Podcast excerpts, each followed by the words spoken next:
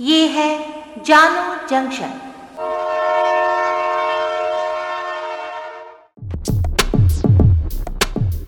नमस्कार, आज है 4 मार्च 2022 में हूँ पूजा वर्मा और आप सुन रहे हैं जानो जंक्शन पर Hindi news podcast news rail. पहले मुख्य समाचार। पाकिस्तान के पेशावर की मस्जिद में विस्फोट, छप्पन की मौत और एक सौ घायल। क्रिकेट के महान खिलाड़ी शेन वॉन का आज निधन। यूक्रेन के न्यूक्लियर पावर प्लांट पर रूस ने की बमबारी। यूक्रेन का दावा हो सकता है, चेरनोबिल से 10 गुना बड़ा हादसा। रूस और यूक्रेन के बीच युद्ध नौवे दिन भी जारी, दोनों पक्षों का भारी नुकसान। काशी में आज प्रधानमंत्री नरेंद्र मोदी का mega road show. United Kingdom के प्रधानमंत्री बोरिस जॉनसन ने आज यूक्रेन के राष्ट्रपति व्लादिमीर जेलेंस्की से बात की।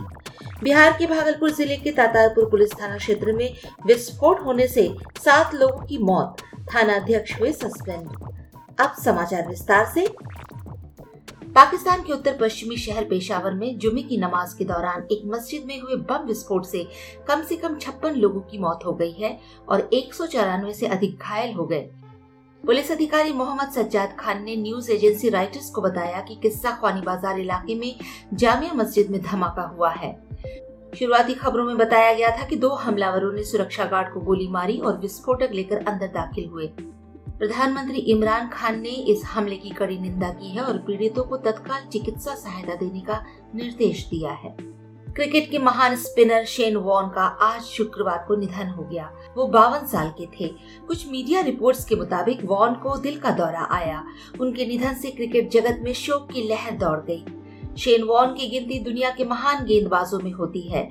ऑस्ट्रेलिया के विक्टोरिया में 13 सितंबर उन्नीस सौ उनहत्तर को जन्मे वॉन ने अपने करियर में एक टेस्ट, एक सौ चौरानवे वनडे अंतर्राष्ट्रीय मैच खेले।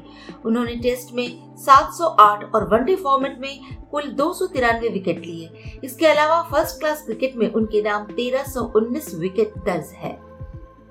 रूस यूक्रेन के बीच जंग नौवे दिन भी जारी है। रूसी सेना ने जिपोजेरिया न्यूक्लियर प्लांट पर कब्जा कर लिया है। रूस यूक्रेन जंग के बीच रूस ने यूक्रेन के न्यूक्लियर पावर प्लांट पर मिसाइल से अटैक किया, जिससे प्लांट में आग लग गई। जिपोजेरिया में इमरजेंसी रिस्पॉन्डर्स को अंदर जाने की परमिशन मिल गई है। अमेरिकी अफसरों के मुताबिक प्लांट में रेडिएशन लेवल बढ़ने का कोई संकेत नहीं दिखा है। निगरानी की जा रही है। रूस के सैनिकों ने प्लांट की एडमिन और कंट्रोल बिल्डिंग पर कब्जा कर लिया है। चेनोहाई में रूस हवाई हमले कर रहा है। अब तक इन हमलों में सैतालीस लोगों की मौत हो गई है।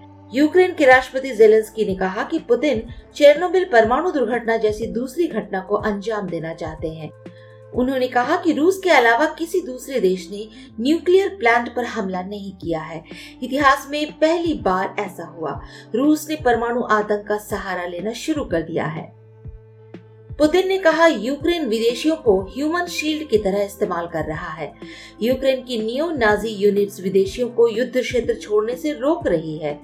यूक्रेन के राष्ट्रपति जेलेंस्की ने कहा कि पिछले एक हफ़्ते में उन्हें तीन बार जान से मारने की कोशिश की गई है।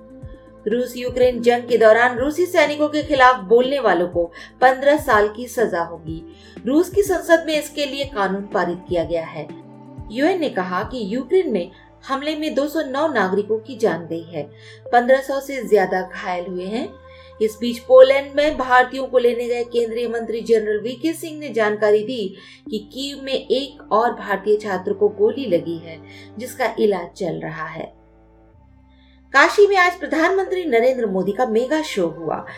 पीएम मोदी ने यहाँ मलदहिया से गोदोलिया चौराहे तक तीन किलोमीटर लंबा रोड शो किया। 2014, 2017 और 2019 के बाद काशी में ये पीएम मोदी का चौथा मेगा रोड शो है। पीएम मोदी ने सिर पर भगवा टोपी पहन रखी थी। सबसे पहले उन्होंने मलदहिया चौराहे पर सरदार वल्लभ भाई पटेल की प्रतिमा पर माल्यार्पण किया। इसके बाद रोड शो के लिए निकले। पीएम मोदी के स्वागत में काशी वासियों के हर हर महादेव के उद्घोष से काशी की सड़कें गूंज रही हैं। भाजपा कार्यकर्ताओं ने डमरू और शंख बजाकर अपने सांसद और पीएम का स्वागत किया। बच्चियों ने हाथ में तिरंगा लेकर नृत्य करते हुए पीएम मोदी का स्वागत किया। छतों से लोग पीएम मोदी पर पुष्प वर्षा कर रहे थे। समर्थकों के लिए मोदी कार पर 360 डिग्री घूमकर अभिवादन करते रहे। काशी की सड़कों पर गुलाब की पंखड़ियों से पीएम मोदी का लोग स्वागत करते रहे। सभी पीएम मोदी की एक झलक पाने को बेताब दिखे।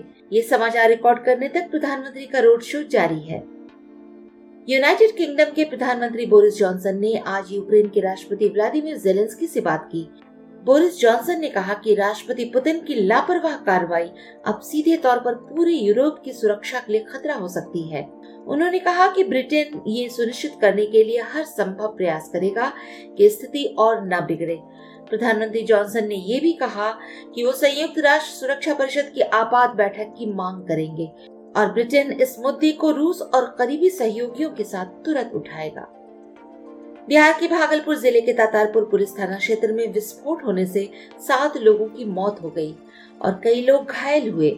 शहर के काजवली चक इलाके में गुरुवार रात करीब साढ़े ग्यारह बजे ज़बरदस्त धमाका हुआ। इससे करीब पाँच किलोमीटर तक का इलाका दहल उठा। वहीं बम फटने से चार घर ढह गए। दोपहर तीन बजे तक कई शव निकाले गए। पुलिस को मलबे से पाँच किलो बारूद और काफ़ी संख्या में लोहे की कीले मिली है। इस वजह से पुलिस बम ब्लास्ट के एंगल से भी जाँच कर रही है। कुछ ही दिनों पहले आईबी ने भी भागलपुर पुलिस को अलर्ट किया था।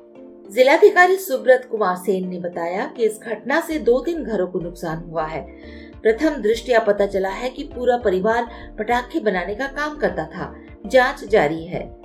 बिहार के उद्योग मंत्री शाहनवाज हुसैन ने मीडिया को बताया कि भागलपुर की घटना में सात लोगों की मृत्यु हो गई है और ग्यारह लोग अस्पताल में भर्ती हैं। अभी घटना स्थल पर मलबा हटाया जा रहा है।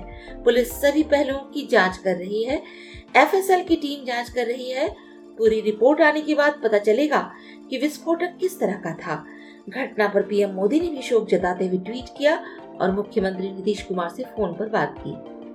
केंद्रीय स्वास्थ्य मंत्री मनसुख मांडविया ने जन औषधि जन जागरण अभियान के अंतर्गत पुराना किला में हेरिटेज वॉक में हिस्सा लिया।